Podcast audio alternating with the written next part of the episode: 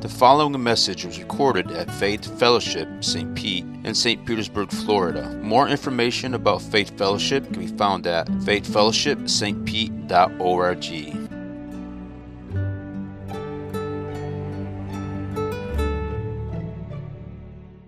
Father, we thank you for the privilege to come before you, the throne of grace, with confidence in our time of need.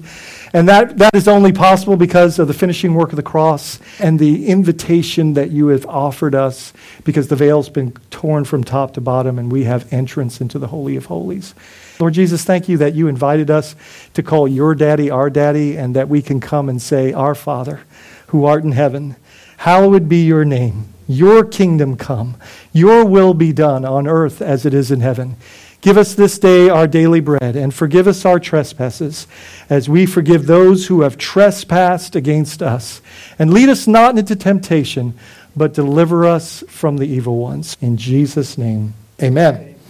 Every year in October, we uh, often get together for, for prayer for sure. We invite the body into prayer, some oftentimes fasting, where we just seek the Lord for His plans. We don't need to do what we want to do. We just need to desperately hear what He's up to and join Him in it. And, uh, and so we seek the Lord for His plans. And, and last year, you know, last year, what was our theme last year? Anybody remember? Bless. Anybody remember the, what the, the, the theme was the year before? Devoted, right? Still up there. Um, so um, these aren't things, and, and this is what I want to point out.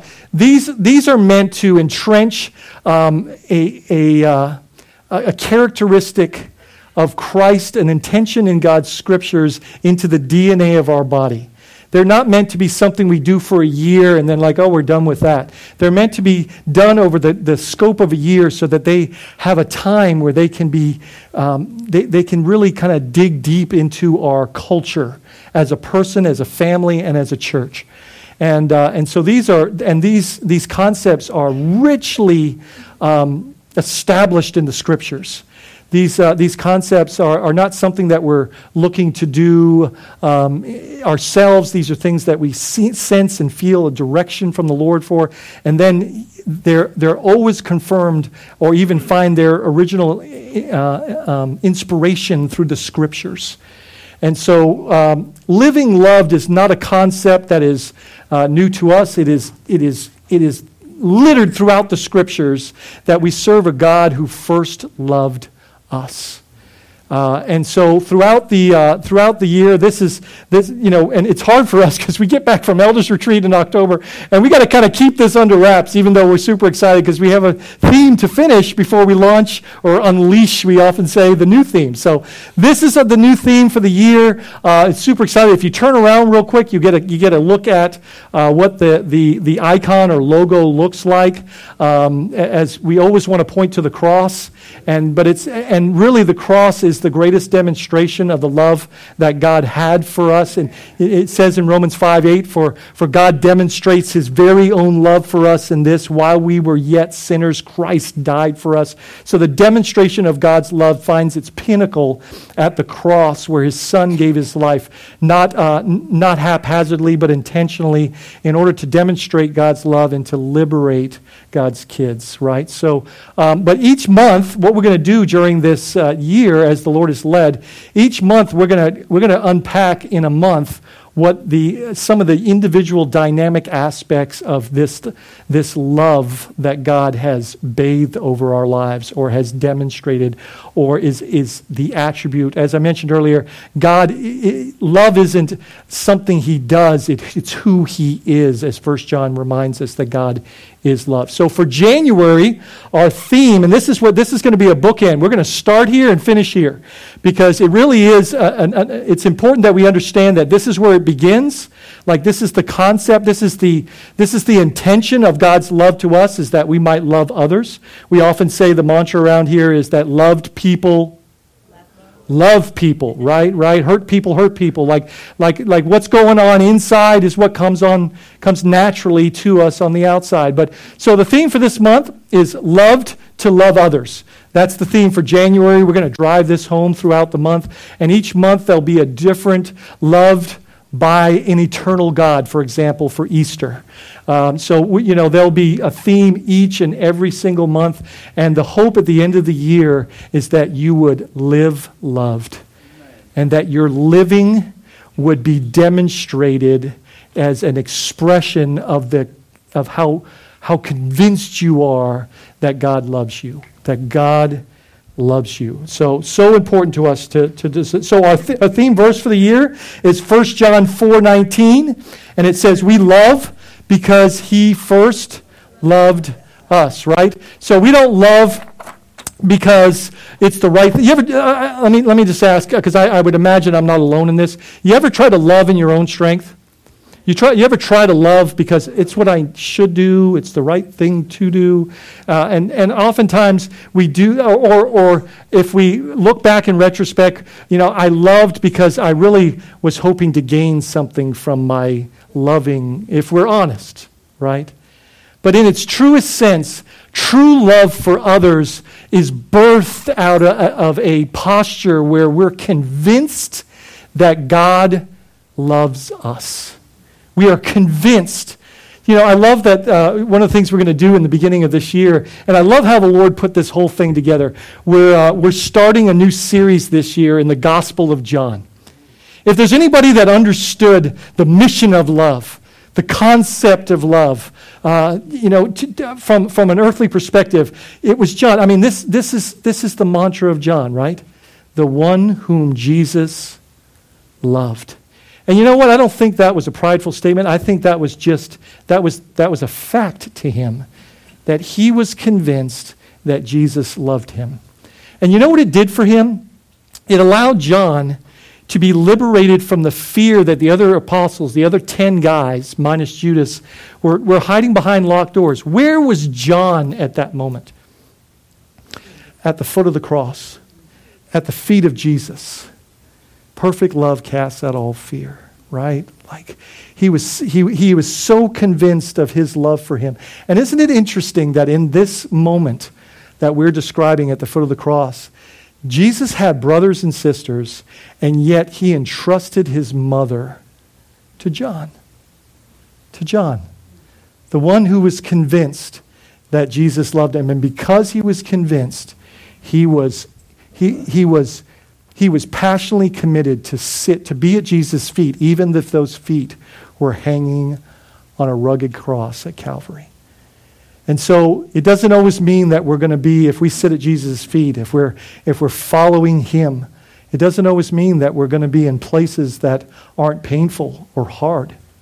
And so one of the things that we're looking at this year is this, in this concept of living loved, is that I, I, don't, I don't know. I'm going to ask a question here as we get started. Do you know, and I, I, this is rhetorical, but uh, it's meant to be introspective. Do you know that you're loved? Do you believe this morning that the God of the universe, irrelevant of your choices or circumstances, that God loves you?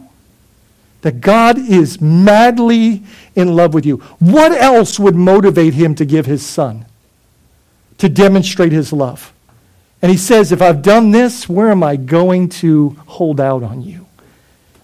Like, this is a God, and, and the scriptures is, is littered with this concept that it's, the, it's, it's God's love for us that drives and defines and clarifies and motivates our love for others.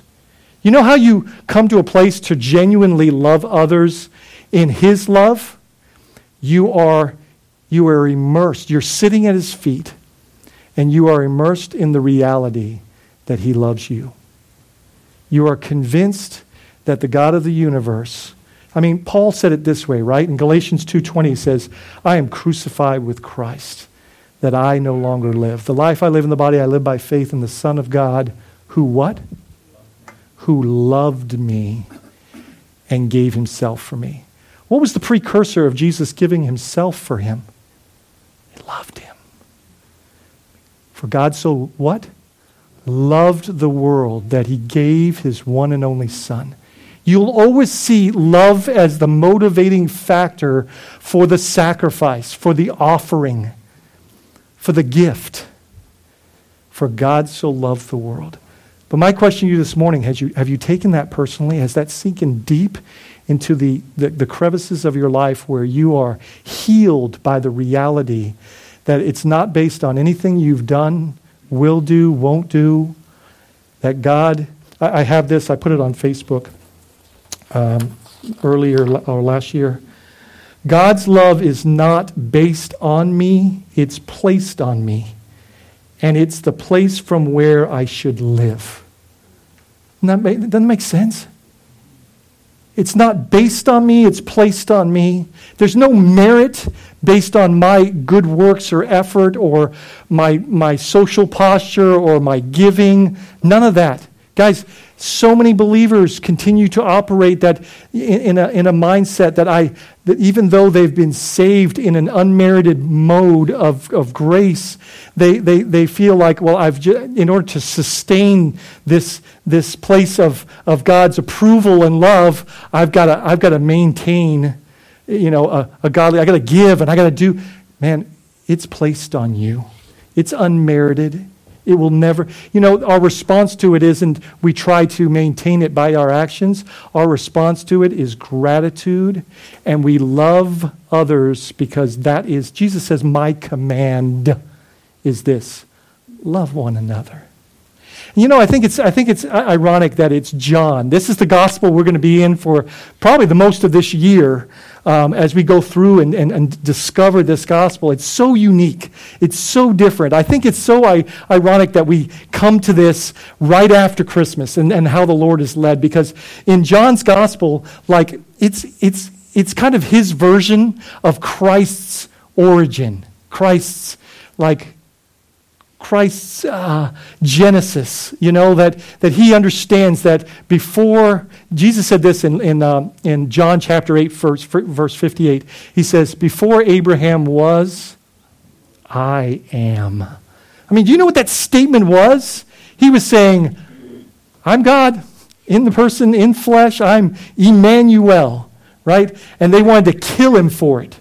So, I mean, these are the concepts that we're going to dive into this year. This is the theme that, that our, our heart is, is that, I mean, God's heart is, is that throughout this year, we come to a further conviction that we, like John, would be able to say, I'm the disciple whom Jesus loves. I'm so convinced. And, and, and to get to this point, like, you know what that protects us from? It protects us from being in the world with a posture of, love me love me. And, and doing things in order to maintain or generate. Listen, the most glorious thing that God has done for us in Christ is He's, you know, there's two innate things that humanity wants and needs to be loved and to belong. And in Jesus, we are adopted as his, as his very own. Jesus, you know, it was, it was crazy talk for Jesus to say, Oh, you want me to teach you to pray? Well, let's start this way Our Father. I mean, he was already being chastised. You know, blasphemy. You call God Father, that you're saying you're equal with God. That's the truth. And then Jesus says, I'm going to share my daddy with you. You belong. You're invited. Here's the deal you're invited in. Like to the Trinity, to the Godhead. You're, you're invited into the community that's existed from eternity past. And this, this community's like essence is love, light that brings life. Like this is who he is. And so, you know what we desperately need more of in 2019? Him. Him. Man, if there's, I mean, we could talk about going to the gym and, and making all these, these, these earthly and fleshly and, and uh, you know adjustments or resolutions. But man if there's something we're desperate for is we need more time at his feet. You know this is this is you know Mary, martha comes to him right luke 10 and says lord tell i mean that's pretty bold. Like she says tell like he's telling god to tell like tell mary to come help me right and jesus says martha martha you are worried and anxious about many things then listen but one thing is necessary. One thing is necessary, and Mary has chosen the better part, and it will not be taken from her. What won't be taken from her? him, his feet. And what happens at Jesus' feet? He imparts himself, he pours himself into us. Like that's what he does. I mean, even that's why that's why John at the at the cross couldn't be anywhere else because he was so convinced of Jesus' love that I've got to be at his feet even if it means he's on the cross. Because something's going to happen here. And what's going to happen is, is, is what God is aiming to do with, with, with, with everything he's done from day one is God is going to impart himself to us. Do you know what God is trying to give us? Do you know what God's trying to give us? Because we, we really have to define this. Because what is abundant life? Like, what is heaven?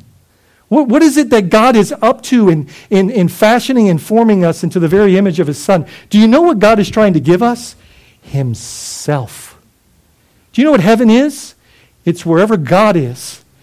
And so, really, if you want to get used to heaven, just Get used to Him. Get in His presence because that's going to be the, the full expression of that is what heaven is.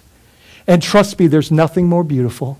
There's nothing more satisfying. There's nothing more liberating. There's nothing more rich and abundant. Than, I mean, Jesus said this. Said to fathers, so though you are evil, dads, you know how to give good gifts. How much more does my heavenly Father know uh, give good, good gifts to those who ask for what? Luke says the Holy Spirit. Who's the Holy Spirit? God Himself. He's give, like God is giving Himself away as an expression motivated by His love, that we might be healed by His very essence, which is love, so that we might love. Guys, we can't love in our own strength. We can't love in our flesh. We can do something that is superficially a facade of what that might be, but it's fickle at best. God's sustaining, powerful, life altering, marriage changing, um, transformative love is something that we must first experience firsthand from Him. And then it becomes a nat- as natural as breathing it naturally just flows out of our life. We, we talk about, as a man thinketh, so he is, right? Out of the mouth, the heart, right? Like, what's going on in your heart? You know, there, there, there's even a passage I was reading this week about, about like Jesus coming into our hearts. I mean, there's this talk out there that that's not biblically or, you know, but that's what the passage says. Like, but what we understand is, is God's coming to give us a new heart and to revolutionize it with His love. Right? He's coming to invade our lives and consume them with this healing work that is motivated by Himself. We love, but He is love. And when we have Him, we love. Right? And part of that is eh, when, when, when, when He consumes our life, like it be, guys, out of the heart, the mouth speaks. What's going on in your heart? Who has your heart? What, what, what, what, what, what, what gives you that song in your heart? I'm not talking about the song that we sing with other things in our mind, but the one that just that we that we live to sing. Because here's the deal. He wants us to sing his song of redemption. He doesn't want us to come up with our own song and sing our own, you know, because then we, we, we don't share his rhythm he wants us to sing the song, the glorious song of redemption. He wants us to be on mission with Him. He wants us to understand that He's clothed us with power so that we might be witnesses, but that witness is expressed every time, all the time. Look, you're given a gift, right? We go back to 1 Corinthians 12. You're given a gift. You, every, every, one of you, when given the Holy Spirit as a seal, by the way, that's, that's like the ring in marriage, the token.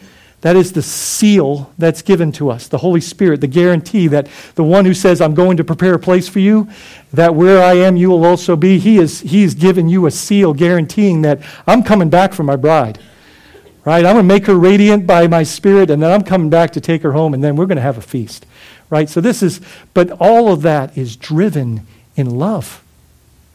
Right? In love. I mean, like, what, what, else drives a, a bridegroom to go and prepare a place and, and, uh, and, to be, and to ready himself for her? And in this case, it's ready her, the, the church, for himself.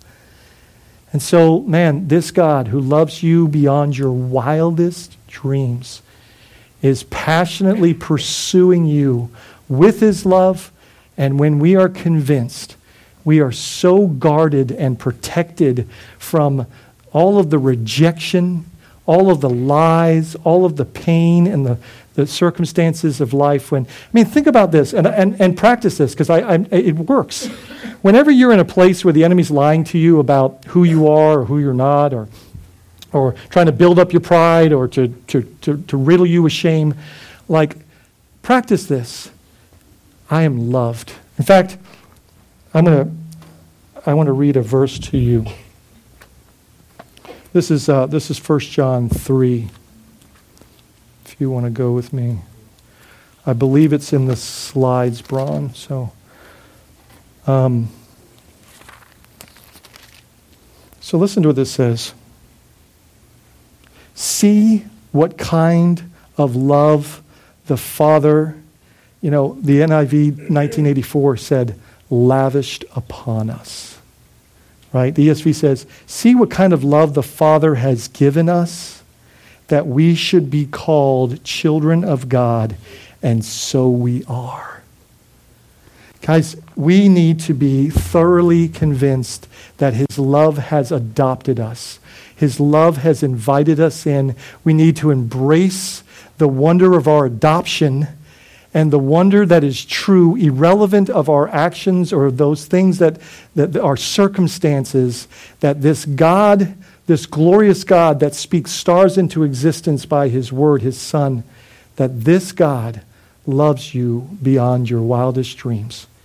And that if that concept is, is your truth, your reality, then, and we begin to live loved, then others around us will be convinced of the very thing that the Holy Spirit is convincing us of is that God is good, faithful Father, and He loves you. He absolutely loves you. Listen to this passage. Let this kind of resonate because though our theme verse is 1 John 4:19, I want you to hear the context of it. I want you to hear the rich context. And because we've just preached through this 1 John uh, book uh, prior to Esther, it'll be familiar text. But listen to what it says. Beloved, let us love one another, for love is from God. That's its origin. And whoever loves has been born of God and knows God. Anyone who does not love does not know God because God is love. It's who he is. Verse 9. In this, the love of God was made manifest or shown or demonstrated among us. That God sent his only Son into the world so that we might live through him. Guys, what motivated the sacrifice of Christ? Right? What motivated it? The love of God. Why would he crush his son? Because he was trying to purchase your life back to him. He was trying to make you his son.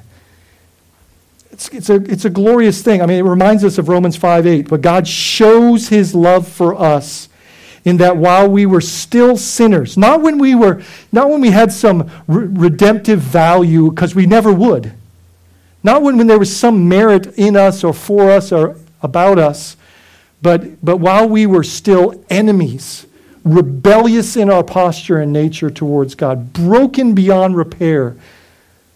Jesus, it says, it says here, while, while we were in, in, that, in that posture, Christ Jesus died for us. You know, it says just before this verse, in verses 6 and 7, it says, Very, um, very rarely will anyone die for a good man, though, I mean, for a righteous man, but for a good man, someone might dare to die. But God demonstrated his own love for us in this. Isn't that awesome? Isn't that sweet? Verse 10 In this is love, not that we loved God, but that he loved us. Who first loved? Who initiated this love relationship? Who pursued who? Right? Not that we loved God, but that He loved us and sent His Son to be the propitiation. The word propitiation means the, the, the instrument that satisf- satisfied His wrath against sin. He took the wrath that was due us. God, God is both just and justifier. He didn't lay aside his justice in order to just let us in. He just poured all out, all the punishment and pain out on his own son. And if that doesn't tell you you're loved, that's the pinnacle. That's the ultimate sacrificial demonstration of what love truly is. And it tells us that love is a verb. Right? Love has an expression, love has feelings in its, in its expression, but love acts. Love lives. Show me your faith by deeds, right? Faith without deeds is, is dead faith. And it goes on and says, In this is love, not that we have loved God, but that He loved us and sent His Son to be the propitiation of our sins. And don't miss verse 11, because this complements verse 19, which is our theme verse for the month.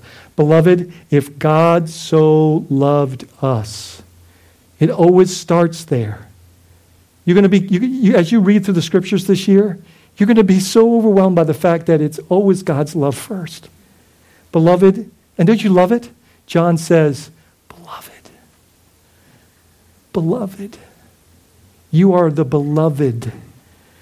Beloved, if God so loved us, speaking of Christ's sacrifice, we ought to, we also ought to love one another.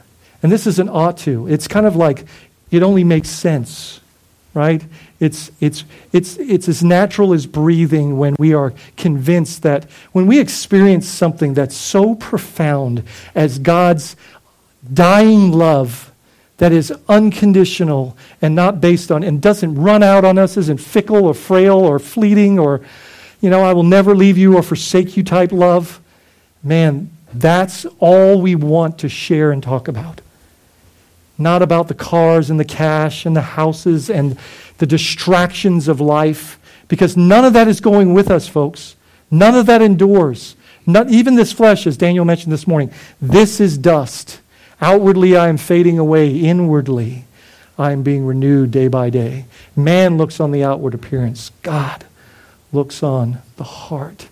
And he heals that heart by convincing us of this glorious love that then becomes the, the motivating factor and the empowering factor to love those. So when you are struggling, I didn't say if, I didn't say if, right? When you are struggling to love your wife, your husband, why is it those that are most intimate with us sometimes are the hardest ones to love, right? So like, and, and, and think about that with Jesus' intimacy with us, right? So anyway, like, like when, when, not if you're struggling to love someone, it's not that I need to try harder. I need to look for their, their you know, I need to try to find the, the, the redemptive value in order to love them. I need to find a reason. No. You know what we do when we're struggling to love someone else?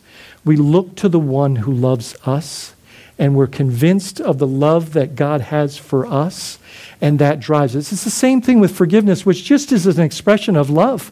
When we think about it, it's probably the most profound expression of love is forgiveness is how do I ever come to a place to forgive somebody?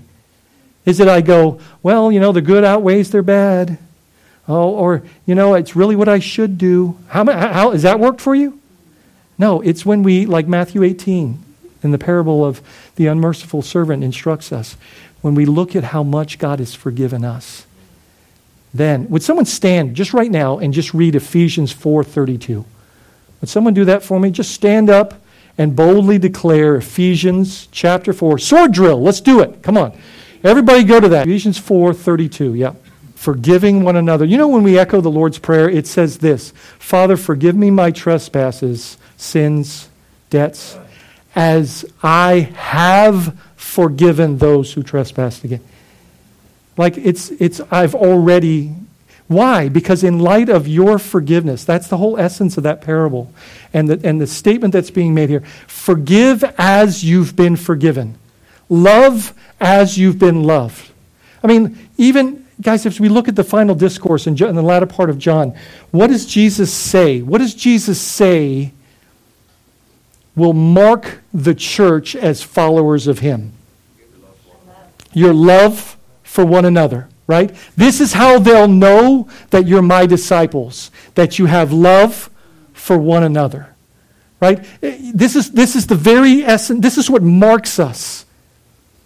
is this love that we have. But this, this love doesn't come from ourselves. It is, this, it, it is the abiding presence by His Spirit. I mean, what is the first fruit of the Spirit? What is the last verse of 1 Corinthians chapter 12? What's the last verse going into the love chapter in chapter 13? What's the last verse say in 1 Corinthians chapter 12? Right? These three, faith, hope, and love, but the greatest of these, he, he, he says this. He says, Let me show you the most excellent way.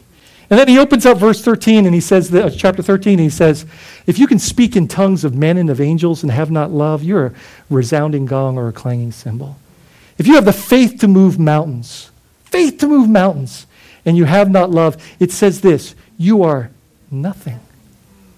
And this is the segue between defining what love is. Love is patient, love is kind, love is not self seeking or rude, all these things, right? It is, it is the segue between that definition and your spiritual gifts. And basically, what it's saying is this is how your spirit, this is the aim of your spiritual gift. This is why you were created. For you are God's workmanship, created in Christ Jesus to do good works with that spiritual gift. And why you were created is to love one another. Like the, your gift is given to you, the tools and instruments that God has in, imparted to you by His Spirit has the aim of loving God and loving people. And if it's not doing that, you're not understanding your gift or its objective. That's what God is after. And the, the, the more we are convinced that God loves, and so, guys, can we, can we make this a mantra here this year? Can we, with conviction, because we believe the scriptures declare it, can we uh, confidently and often, can we say to one another, God loves you? God loves you. Do you know God loves you? Because the enemy is always speaking the antonym of that in different facets and expressions. And he uses our flesh and the world to continue that, those lies. And the antidote to that is this God loves you. And the cross demonstrate, cries, and declares that eternally in the heavens. And that's the fact. That's, that's the truth. And we need to be right. I love Jimbo's testimony. Jimbo was at odds with God, odds with God, didn't want anything to do with God. In Texas, nothing to do with the Lord, walking down the street, bus station, late at night. And this lady says, What, Jimbo? God loves you, God loves you and so do I. What's that? And so do I. Guys, that will change the world. God loves you, and so do I.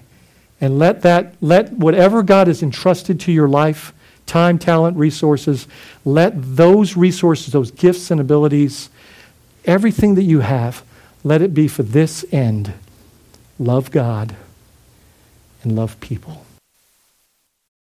Father, thank you that, um, that you commissioned your son. And thank you, Jesus, for your radical obedience to the cross, knowing that your bride was desperate for a finishing work, a cleansing uh, expression of your love. That, uh, that unless you justified us, we would remain condemned and separated and divided from the love, the, the care, the, the wonder of your presence. But now we've been brought near. We've been, we've been ushered in. We've been invited into the family, the very presence of the glory of God. We have been loved to this extent. We have been declared your bride, and, uh, and that you're making us radiant, blameless, without stain or wrinkle. You are, you are doing this work in us, uh, inside out. And Father, we thank you that behind it all is this glorious voice that continually tells us that we are loved and that we belong and that we've been bought with a price and we are not our own and that we have now been made yours and we're forever loved. We thank you. In Jesus' name, amen. So, to finish up our time together today, I have some questions, I have a challenge, I have some thoughts. We're going into a new year, so it's, uh, you know, oftentimes it's an opportunity, even though every day has this, this opportunity, but it's an opportunity to make adjustments. It's an opportunity to repent. I love that, uh, that uh, in, in Luke chapter 3, verse 8. It's the same in Matthew. It's chapter 3, verse 8. But, uh, but uh, after calling them brood of vipers, he looks, he looks at these Pharisees and he says, Produce fruit in keeping with repentance. And at the heart of repentance, it's this God, my way doesn't work. I want your way.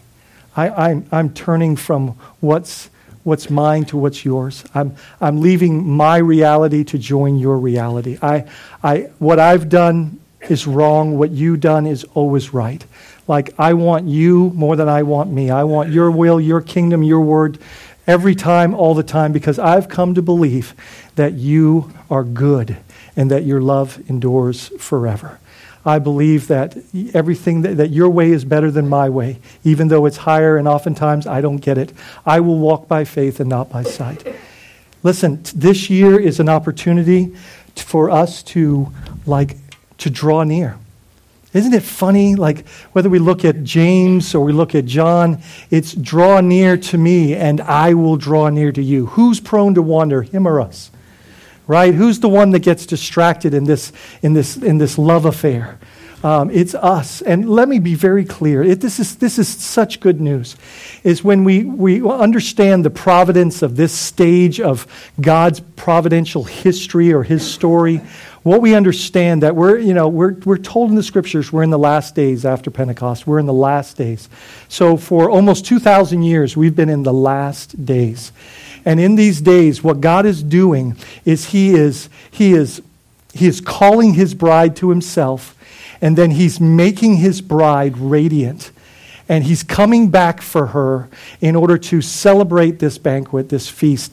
And when that time comes, Jesus is going to pull back the veil, and he's going, the veil that, that you know, we, we, we see him in part, not in whole. We don't fully get the, the fullness, the wonder of who he is, the glory of God, but he's going to lift that veil and he's going to show himself. Just like in marriage, after the wedding, after the wedding, there's, there's a full intimacy that's given in every way, shape, or form, and he's going to fully give himself, and we will know him as we are fully known.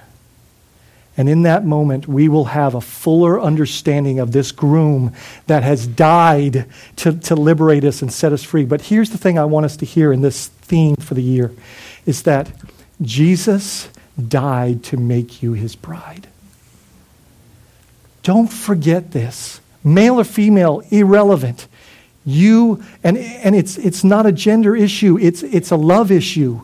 Jesus has claimed you as his own. He bought you with his precious blood, and he has, he has deemed you his bride, and he's put his spirit in you in order to make you into the bride, the perfect, radiant, spotless, without wrinkle or stain bride. That, and that's the work that God's doing. And here's the good news. 1 Thessalonians 4:24 it says this, "The one who calls you is faithful and he will do it." You know what the do it is there? Sanctify you make you holy. So, look, we can have confidence that God's going to finish, as, as Philippians 1 6 says. He's going to finish to the day of Christ Jesus. He's going to finish what He started in us. Because you know what the Father's doing? Don't miss this. You know what the Father's doing? He's preparing a bride for His Son, and that's us. And until then, we get to be the radiant expression through the bumps and bruises, through the highs and lows, through the ups and downs of this radiant sanctifying work that God is doing in our lives as we confess our sins one to another, as we, as we walk in humility, as we walk by faith and not by sight, as we trust Him with every step that we take and love Him with our lives and, and, and hide His word in our heart and keep in step with His Spirit. As we do these things, God begins to do this radiant work in us. But here's, here's what diminishes or slows down that process is when we, when we don't sit at his feet, when we don't stay at his feet. One thing is necessary, Martha, and Mary has chosen the better part, and it will not be taken from her. Jesus' feet is always available to us. You know what happens at Jesus' feet? He loves us with his word that cleanses us. He teaches us, He instructs us, He, he gives us ministry in those moments. So here's what I want to challenge you to in 2019 How's your quiet time? Listen, I guarantee for all of us, there are some wasted moments in our lives, in our week. For most of us, we spend too much time in front of television, media, telephones, Facebook, video games, even sports. We love to sanctify our idols in our own minds. But anything that distracts us from God being first, glorious, and best. Because listen, tithing isn't just about money. God deserves our first and our best in everything. And so here's your challenge this year. Number one, expand your time at his feet. If you're spending five minutes with him in the morning, it's not enough. Because look, this is what he wants to do. He wants to convince you of his love. He wants to impart himself. The Word became flesh, and he wants to pour him, his Word himself into us and, and, and, and instruct our hearts and change our lives. But that doesn't happen, right? I, will give you an illustration. I used to share this in student ministry. Um, so imagine, remember the old time gas stations, or if you've been to New Jersey lately, you know, you don't get to pump your own gas, right? So, like, you know, you pull up, you roll over the little cord, and it's ding ding. You can almost hear it, right? Ding ding, right? So you pull up, and then this glorious thing happens, right? Somebody washes your windshield, checks your fluid. You know, I mean, that was those were the good days, right? So like, someone comes out, checks your tire pressure. I mean, it's good times. This is all going on, and you're like, "Thank you, this is great." So I'm, I, hey, where at? Bob Lee. Bob Fourth Street. Go there. They better give. Anyway, so like, so like, but here's the deal. So just imagine one of those those places, right? And and mom's got her kids in the car. You know, it's a it's a, let's say it's an SUV, and she pulls up to the island. Guy comes out, ding ding, you know, and he says, and she she rolls the window and she says, "Fill her up, fill her up," right? And uh, he's like, "Cool, this is what I do." So like, she rolls the window up, but she starts just perpetually driving around the island, right? So he's standing there and he's kind of you know, got the, the gas in his hand and he's looking at her like she's lost her mind as she goes by and goes by. And, and she rolls the window down again and says, I said, fill her up. He's like, uh, all right. So where does most of the gas end up? In the tank? Look, this is us. Man, we stand before the Lord and we're going, fill me up, Lord, fill me up. But be still and know that I am God. When's the last time you sat at his feet rather than crying out, Hey, in my crazy busyness, I need you to fill me up? That's not how it works. We've got to spend time in his presence because what he's trying to give us is his presence, right? And so, because that's what changes us. And so, guys, let me challenge you in these areas. Expand your quiet time. Get up earlier. And you know what that means? practically, it means you go to bed earlier and watch an hour less television. It means you give up, you know, like, look, people will say, well, uh, what about my gym time? That's not as important. One thing is necessary. I'm just telling you. Like nothing, nothing will satisfy the necessity. Jesus said one thing of his presence. It's, it's what we're desperate for. It's what heaven is all about. So we, we should have this hunger and thirst for a greater sense of his presence. And we do, but often we satisfy it in other ways, in religious activities, and it doesn't satisfy. Let's be honest. Because what was Mary, what was Martha trying to do? She was serving Jesus and his people, right? And she was worn out because she wasn't sitting at his feet. Guys, we'll never be able to serve out of the overflow of ourselves. We've got to sit at his feet. That's where, that's where it all starts and finishes. That's where everything happens in our lives and we're transformed by it. So, challenge one spend more time with him in prayer, in his word. Get outside, prayer walk your neighborhood, and pray for your neighbors. Continue to bless. Don't let that get lost in the, in the missional practices that we have talked about. Secondly, you need an accountability partner. You need someone that's going to tell you the truth because they love you. You need someone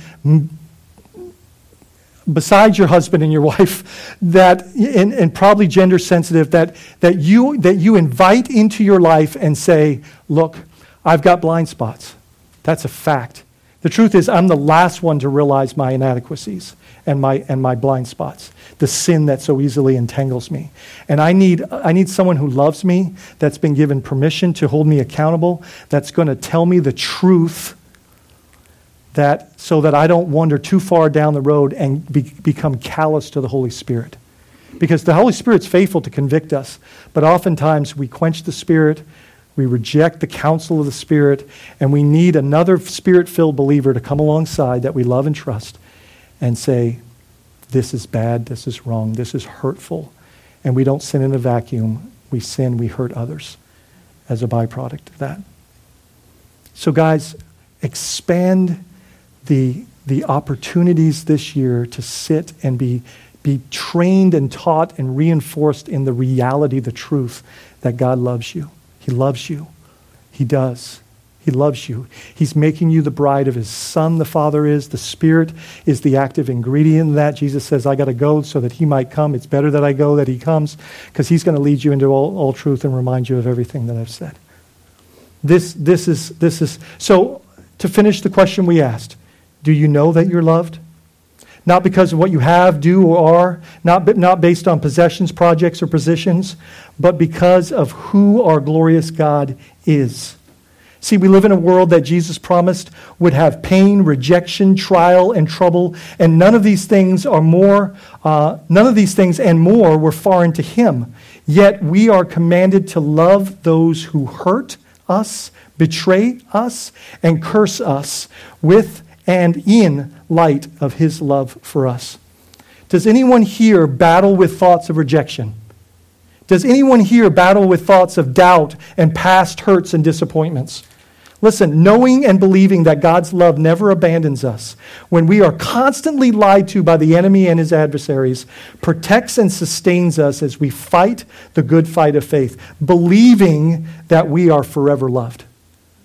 That is the antidote to the lies. That, that gets right at the arsenal of the enemy's lies and completely refutes and unpacks him so that we are liberated. So, what is emphatically important is that we are living loved.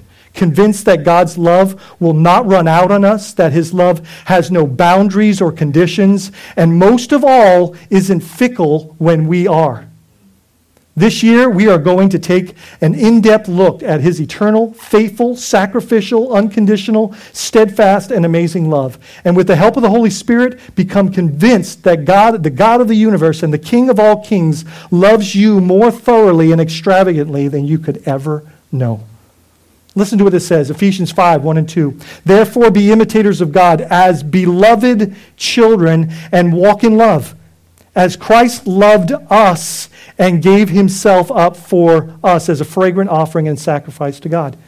If the, the, the, NIV puts it this way Be imitators of God, therefore, as dearly loved children, and live a life of love, just as Christ loved us and gave himself up for us.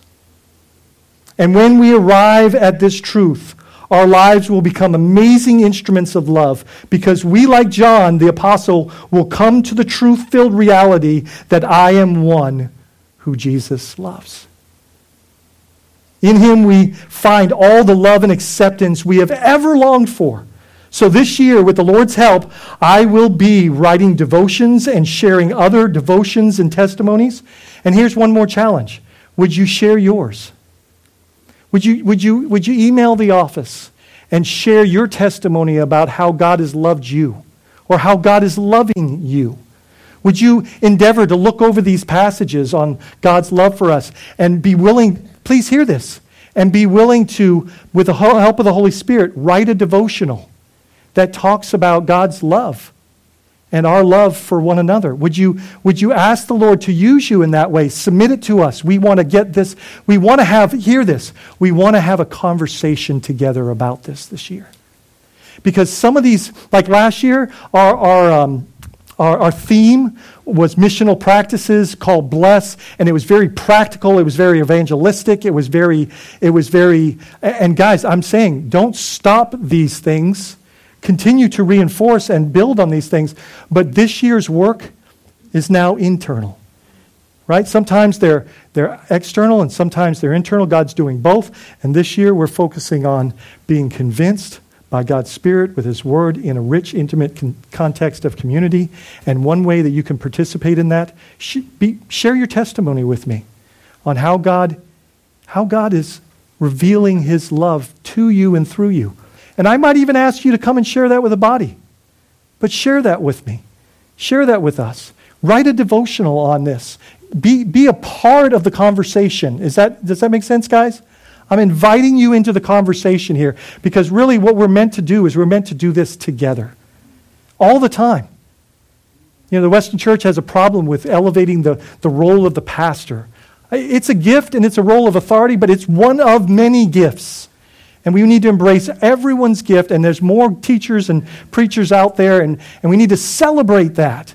And, and then it becomes a conversation that we're having about the scriptures, about the goodness and the grace and the love and the amazing God that we serve. That we might have a conversation together this year about how loved we are by the Lord and how much He wants us to be instruments of His love to others.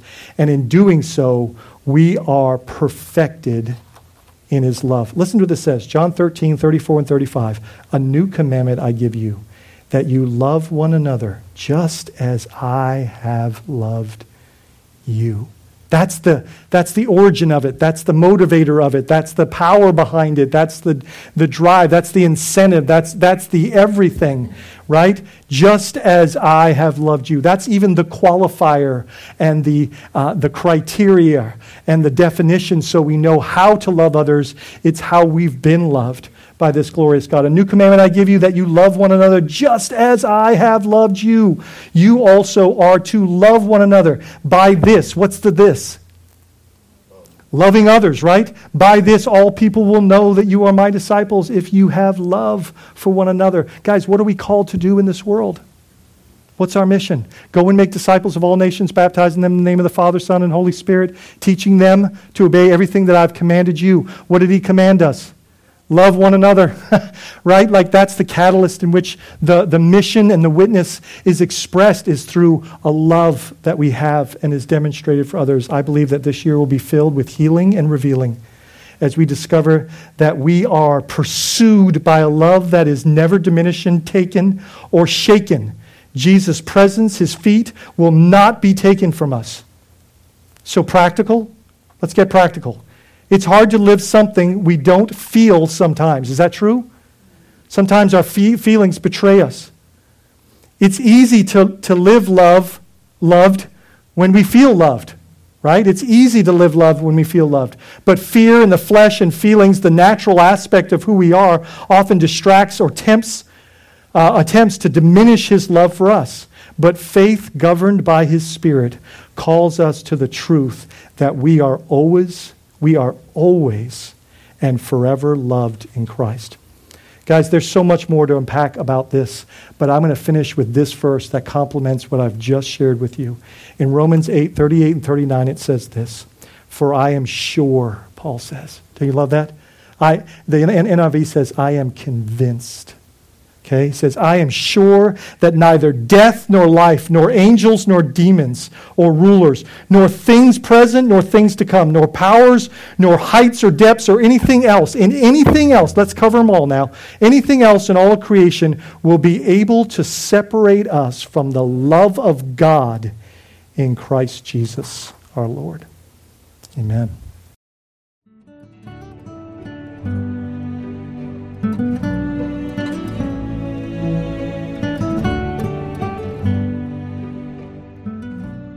Thank you for listening to this message from Faith Fellowship St. Pete in St. Petersburg, Florida. More information about Faith Fellowship can be found at faithfellowshipstpete.org.